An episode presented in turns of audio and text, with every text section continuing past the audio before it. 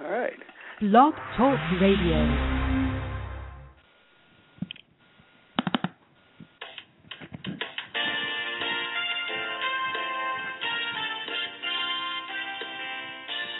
Good evening and welcome to the Coffee Klatch. The Coffee Klatch and Special Needs Talk Radio Network feature outstanding programming for the special needs community. Our team of hosts provide educational interviews. Our shows are not designed to provide listeners with specific or personal medical, legal, or professional service or advice. Parents of children with health issues should always consult their healthcare provider for medical advice, medications, or treatment. Any show discussing rights and law for special needs children and special education are presented as general information and not legal advice. Special Needs Coffee Klatch Limited does not promote any host or guest's individual practice, programs, treatments, or products. We thank you for joining us and are proud to provide excellence in broadcasting for the special needs community. And now, on to the interview.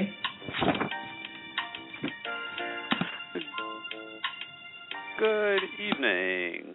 This is Dr. Russell Hyken welcoming you to my first Blog Talk radio show, courtesy of the Coffee Klatch. Um, this is Dr. Russell Hyken, and our show focuses on teenagers, young adults, and the issues that they face.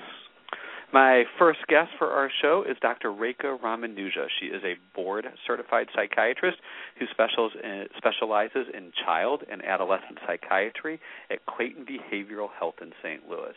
She is a graduate of the St. Louis University Medical School and did her residencies at Barnes Jewish Hospital and St. Louis Children's Hospital, obviously both in St. Louis.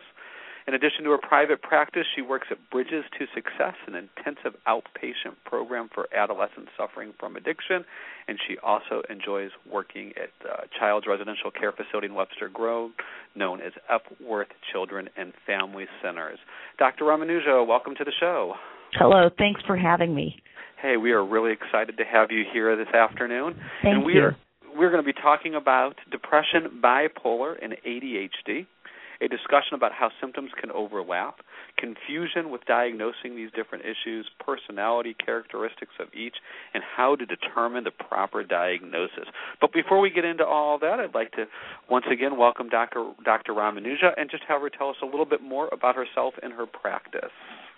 So yeah, thanks again, Rusty. Um, so yeah, my practice is in Clayton, and um, so I enjoy you know my private practice as well as working at Bridges to Success and Epworth Children and Family Services. As you mentioned before, I like to kind of keep my patient population as diverse as possible to keep my skills honed. Well, there you go. So then you're a great person to talk about how these issues, depression, bipolar, and ADHD, don't affect affect not only teens but also kids and young adults, and, and sort of how they all overlap each other. Um, and so maybe that's a great place to jump in. Kind of talk to me a little bit about, you know, how the DSM, the Diagnostic Statistical Manual for Mental Health, identifies each of these issues. And let's maybe start with depression. Sure.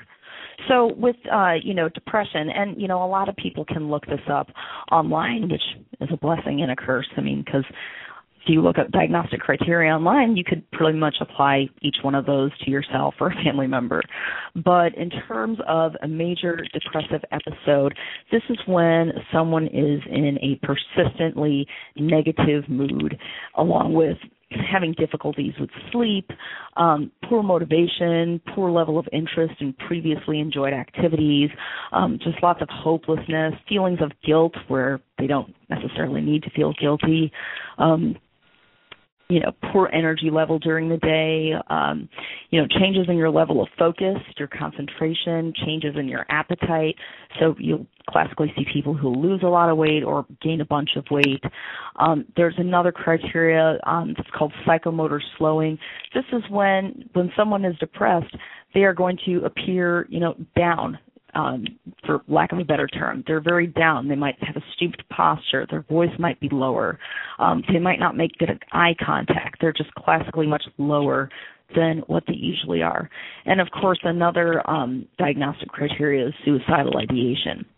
So, you know, those are your diagnostic criteria. You have to have five out of the nine, or so they say.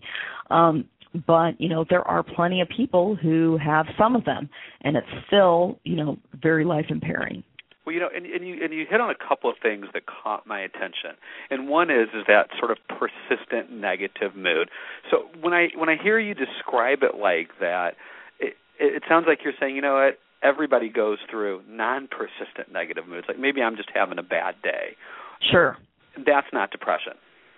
No, no, I wouldn't say that that's depression. I mean, it's it's problematic if you're having thoughts about killing yourself even for yeah. one day. Yeah. It's definitely problematic.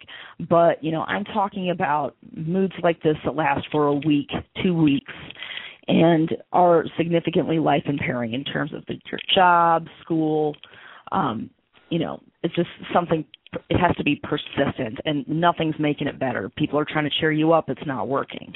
So so you're saying it's it's okay to have a bad day, but when you have a bad week or a bad month, that's when we know it's really a problem. As long as you're not. Yeah, yeah. A bad a bad two weeks, and I start to get a little worried. Definitely. So, so it's when it persists over a longer period of time, and, and could be. And when we say longer period of time, we don't mean a super long. It just could be as short as, as a couple of weeks. Um, and then the other thing that kind of caught my attention in your description is that there are physical signs. So, is it possible to look at somebody and see the depression? Yeah, many times it definitely is. Sometimes it isn't. Sometimes people that are clinically depressed, you would never guess it just from looking at them. That doesn't mean that they're not depressed. Um, but there are definitely people who are clinically depressed, and you will be able to tell. Just the stooped posture, you know, lack of, you know, they might not even feel like talking. So little or low volume speech, um, that sort of thing. And, and and is it possible, or is it is it easier to spot depressions in kid versus adults? I mean, is it is it easier to see, or everybody just presents so differently? There, you just really have to start talking.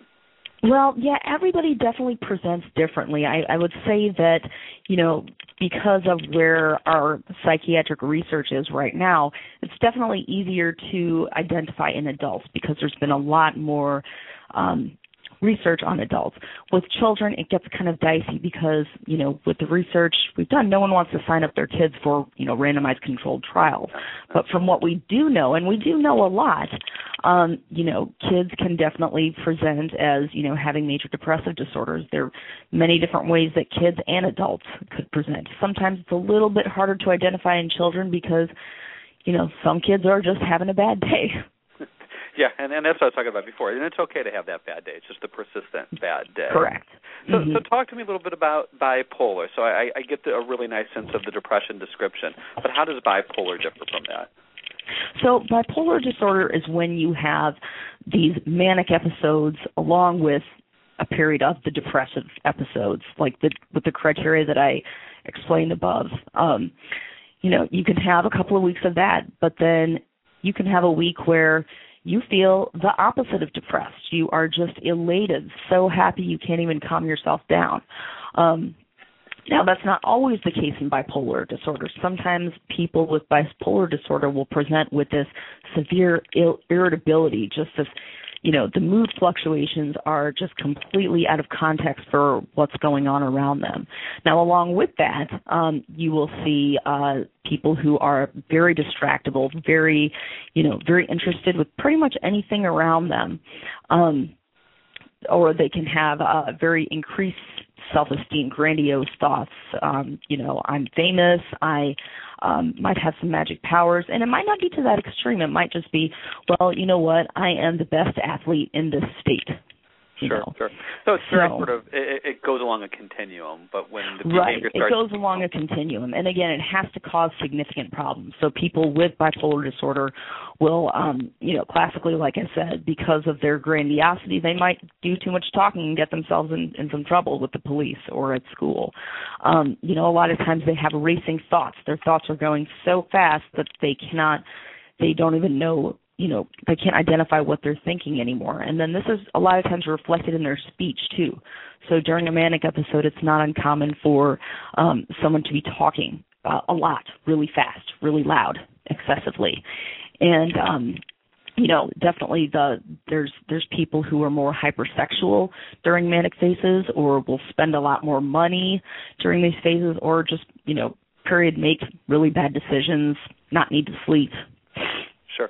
And you know, and some of what you're describing um, sounds somewhat, you know, sort of like adult behaviors, the spending money or the hypersexuality. Does that happen in teens and, and adolescents and young adults as well?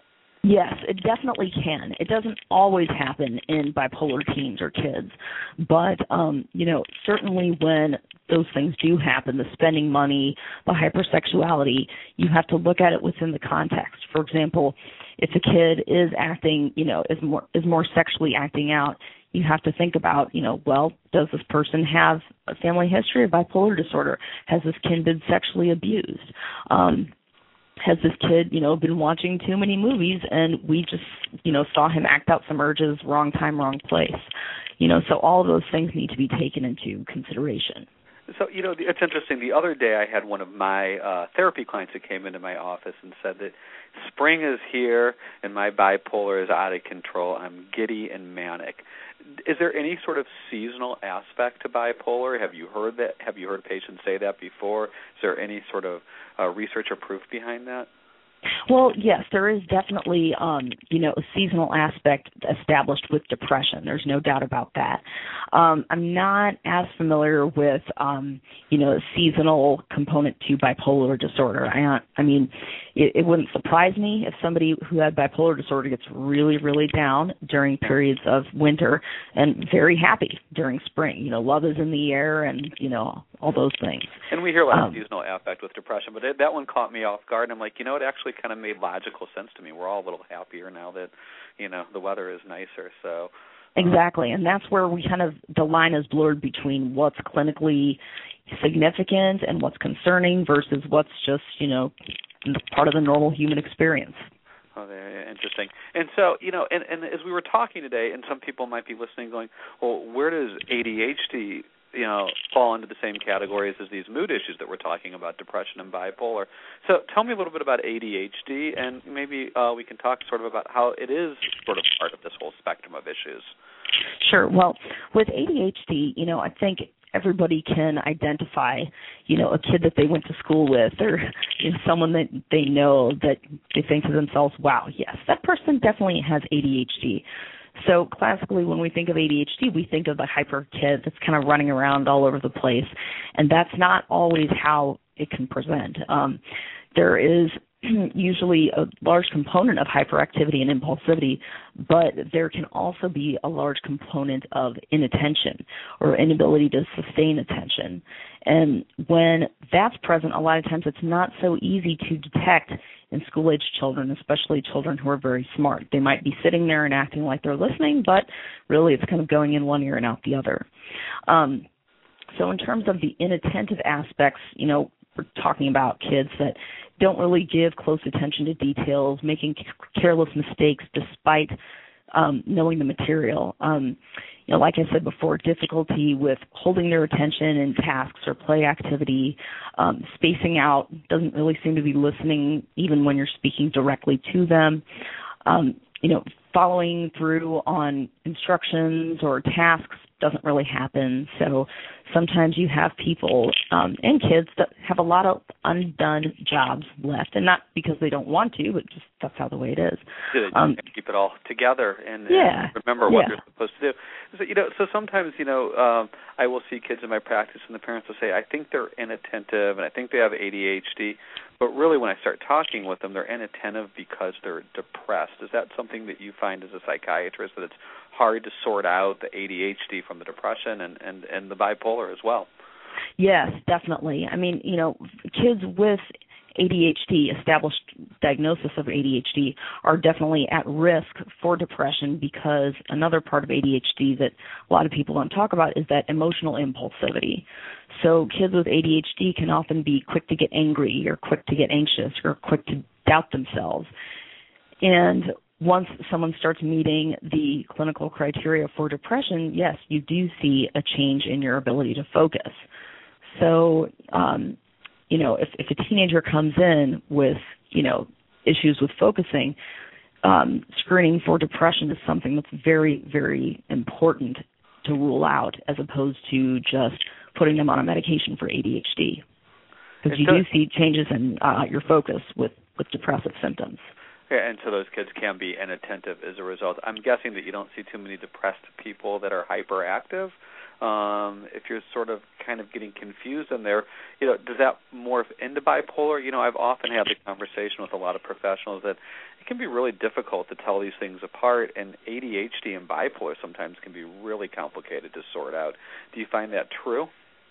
Yes, I, I find that true as well. Um, you know, when when you ask the question, can somebody hyperactive be depressed? Yes, they definitely can be, and um, they can be in a um, state that could be labeled as what we call psychomotor agitation. So they're pacing, they're angry, they're negative, they can't stop yelling, they can't stop talking because they're depressed.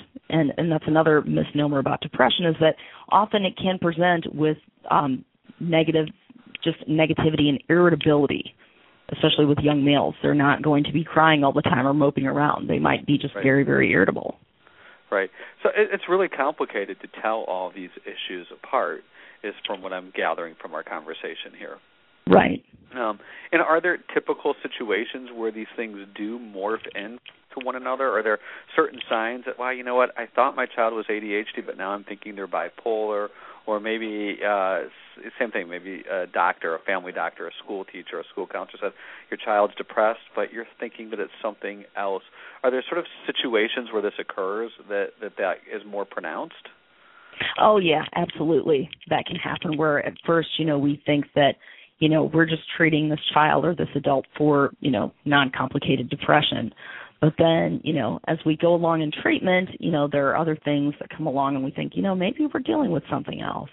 Um, there are certainly times when I am treating someone for depression and one of the underlying issues is definitely ADHD. And with ADHD, it's very, very difficult for depressed patients to manage their anxiety um, and manage their depressive thoughts and, and challenge those depressive thoughts. Yeah, you know, and I see a lot of ADHD students in my practice, and when I when I start to feel the depression coming in, is that they're really struggling in part of their life because of their ADHD, and it sort of leads them to be depressed. It's almost a situational depression. If we can get our hands around the ADHD symptomology and give them strategies to improve that, the depression lifts. So is sometimes the depression reactionary to something that's going on in their life, or is it typically more biological neurological in nature? Is it in the brain, or is it in the, is it in the uh, the surrounding area? Well, so the answer to that question is that it's both. Um, of course. You know, the, the the current theory on depression and anxiety is that it is most likely um, related to our levels of serotonin in our central nervous system. So, you know, that being said, can people get clinically depressed despite nothing going on in their life that's negative? And yes, definitely the answer is yes. And then it's it's pretty clear that you know this person's probably suffering from some depression or at least um, disorder of, disorder of adjustment. Um, but then there are also people that can start to get those clinical criteria for depression met under this under a situation where they're going through a pressing time, a death in the family, a divorce, and you know for two weeks they're not able to sleep. They don't feel like doing the fun activities they used to. Um, they can't focus as well. They're losing weight because they don't feel like eating. They're having thoughts of suicide, and you know definitely situations can. Um, for lack of a better term, situations can interact with our own biological processes such that they drive us into those states. So when we have depression that's sort of driven by, you know, a life event, a divorce, a death, um, what have you, is medication a sound alternative at that point, or does it just eventually take care of itself and eventually you just get over it? Maybe you talk to a friend or you go see a therapist. Um, well, I think with that, you know, that's an excellent question. I think everybody is different. Um, you know, there are a lot of people that will just say, you know what, I know I'm just going through a hard time. Let me write it out. Things things will get better. And you know, they might, you know, clinically they might meet criteria for depression um, for you know three or four weeks at a time, and then their circumstances get better, and then slowly they start to not meet that criteria. Then they're sleeping better. They're um, not as overwhelmed. Um, I always tell people that if they're ever having suicidal thoughts, you know, for a prolonged period of time, then that's definitely, without a doubt, the time to seek professional help. Right. No matter it doesn't it doesn't matter how long it's going on. and, and I've noticed that some people sort of ebb and flow through depression. Maybe they'll go through a depressive period, then they'll be fine for a few weeks, and they'll be depressed again. So is that more depression, or is that maybe some bipolar stuff going on in the going on? Say, say that question. Say that so again. sometimes I, I see I, I see clients who'll be depressed for a while, and then they'll be fine, and then they'll be depressed. So is depression does it cycle through individuals, or could that be a sign of something like bipolar? Well, from what you're describing, if there's no periods of mania, um, then it's probably you know cycling through periods of depression until proven otherwise. Um, you you need to have a specific manic episode in order to actually um, constantly diagnose somebody as bipolar. Sure. Um, yeah, go ahead. And, and to say so, so those manic episodes, can somebody who's bipolar just have manic episodes and not the depressive piece? Yeah, that's also possible, and that's where this whole thing gets kind of uh, tricky to dice out based on well, how people present. Yeah, and you know, and, and I think that maybe leads to sort of my my next area of interest or question is, how do you as a psychiatrist sort of sort through all this and diagnose and you know and prescribe appropriate medication for somebody? You know, how do you figure out if they're you know bipolar, if they're depressed, if they're ADHD? Um, what are some of the things that you go through? Sure, yeah, and this is I think um a lot of times some in some cases it's pretty cut and dry, you know, this person's going through this, so we'll prescribe this.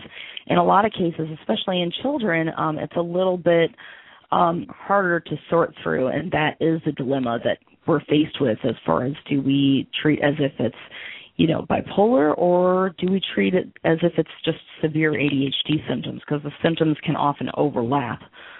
Um you know, I try to, you know, get an idea of the, the patient's history, their family psychiatric history, um, recent events in life, uh, school performance, work performance, and um, I try to see what the most pressing issue is at this time.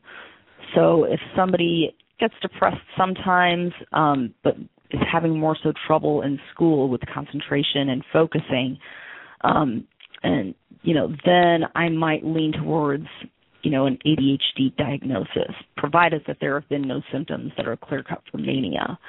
But if this person has been having distractibility for some time, periods of depression, and now they're starting to display that hypersexual behavior that's kind of out of character for themselves, or spending thousands of dollars on things that they don't need, then I start to switch to think, okay, maybe we're dealing with a little bit of bipolar here, but it can always be tricky. You can, you know, that's why if you, you know, there's a saying in psychiatry, if you go to five different psychiatrists, you get five different answers, and, and you know, that's that's pretty much true. So I try to aim the medication at what what the biggest problem is that's going on right now.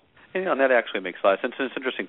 Sometimes I'll get, you know, parents that bring their teens to my office and they'll say, you know what, my kid stole my credit card and charged up, you know, hundreds of dollars on iTunes and they look at me questioningly, like, I, "Did I really do that?" And and then I start to think, well, well, maybe that's more ADHD than that sort of manic buying phase. But it really is hard to sort out. And I know with ADHD in particular, we can administer a variety of assessments that can kind of help us sort that out. So, as a psychiatrist, do you find that testing valuable, and do you like to look at those results, and, and do you sometimes refer out for that? Oh, very much. I, I find that very valuable, especially when there is a question of whether or not we're dealing with, um, you know, just oppositionality or actually, you know, actual ADHD symptoms. It can be very helpful to actually get some educational testing and break it down as far as, you know, what their academic abilities in specific areas look like. Yeah, no, that's really interesting. The other thing that you said that one of the things that you like to ask about when you are talking with these families is sort of the genetic history. So from that comment, I infer that there's a there's a there can be a big genetic component to mood disorders. Can you elaborate on that a little bit? Yes, I mean there's so there's definitely a genetic component to mood disorders, those being depression and bipolar disorder. There's also a genetic component to ADHD. Um, it's it's not there 100% of the time, but it's definitely uh, correlated. So if we shake up the family tree and we kind of look through the past and we see some things in there, that's always an indication hmm, maybe we need to be looking more carefully Um, you know, and I almost equate it to a lot of times that you know mental health issues are no different than maybe a, a physical issue like asthma. If somebody in the family has asthma, there's a good chance that one of the kids or one of the offspring at some point will have asthma as well. And that sounds that seems to be the case with mood issues as well, and that's what we're finding out with our latest research. Is that correct?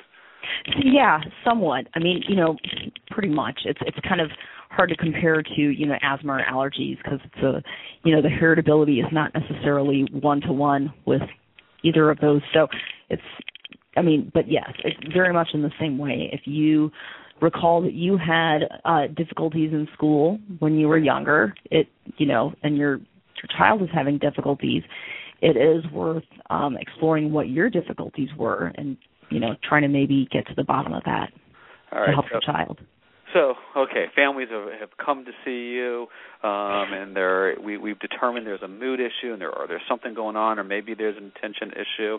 You prescribe some medications, but but typically the treatment doesn't stop at medications. Um, at medication, does it? There are other things that families can be doing. Um, any thoughts or suggestions on where families can look for assistance with their mood issues and ADHD? Oh, absolutely. Um, you know, uh, therapy, absolutely. I mean, you know, cognitive behavioral therapy is helpful for anybody who's suffering from mood disorders or from ADHD. Um, you know, a lot of people will think that okay, as soon as I get on medicine, everything will be okay, and often that isn't the case because you still have all of your external issues that are going on that you still kind of have to navigate around and make sense of. So having a therapist and learning about of learning different ways to handle certain situations is what's going to be most helpful. And are there some sort of maybe natural uh, mood enhancers that somebody can do that will also help improve mood? Yeah, maybe along the lines of exercise or something in that area. Oh yeah, yeah, definitely. Exercise has been proven to help lift mood, um, you know, regulate mood in, in patients with mood disorders. It's been proven to reduce distractibility and hyperactivity in kids. Excuse me. And uh yeah, so exercise definitely is one of them. Yeah, you know, and I always tell um the, the the families that I work with, you know what? Get up in the morning and get out into the sun. Get outside. Do something that kind of makes you feel good. And there's actually some research behind saying the brain does respond positively to those things, exercise and sunlight. Um, what about diet? Can diet make a big difference in mood issues and ADHD? Um, yes, uh, there is actually some emerging research that, you know, if you want concrete examples, there is some emerging research that omega 3s and the omission of artificial colors may be of some benefit when it comes to mood disorders and ADHD. But um, as far as diet in general, I think that, you know, we can all safely say, you know, you're going to be a lot happier if you consume fruits and vegetables and groups from the things from the pyramid as opposed to just tea and toast. Right. Um, so and sort of because it does have a lot to do with our with our you know vitamin vitamins and minerals such as you know B12 and folate, but then it also has to do with um, the quality of foods that we're consuming. I think that there's a lot of things in food that we don't really realize is there, and you know too much of it is affecting our mood in ways that um, we don't realize. But that's that's just kind of more of an opinion. Well, it sounds like we've just sort of scratched the surface on on some really um, interesting and complicated issues in terms of you know what exactly are mood disorders and how does ADHD relate to them. And it seems like there's a lot of different ways to treat. But sort of as I kind of close things out, what I, what I'm what I'm taking away from this is parents and uh, family members. If you think somebody in your immediate circle suffers from one of these issues, to seek out professional help pretty quickly and at least check in and make sure that there's nothing bigger going on. Um, and we have been talking with Dr. Rekha Ramanuja, and if you are interested in learning more about Dr. Ramanuja, she can be found at Clayton Behavioral Health, and that's claytonbehavioral.com. Is that your website, correct? I believe so. I'd have to look that up. if you'd like more information about me, Dr. Russell Hyken, you can find information online about me at teenparentingexpert.com or follow me on Twitter at Dr. Hyken is my Twitter handle. And we have been talking as part of the Coffee Klatch radio show on Blog Talk Radio. Dr. Ramanuja, thank you so much for some excellent information. Um, I found it very helpful and informative. Um, and good, uh, glad to help. Thanks so much for having me. Yeah, we appreciate it. Have a great day and look forward to catching up with you in the future. Once again, all right. Dr. Russell Hyken on Coffee Klatch Talk Radio. Thanks Thanks, Dr. Hyken. All right.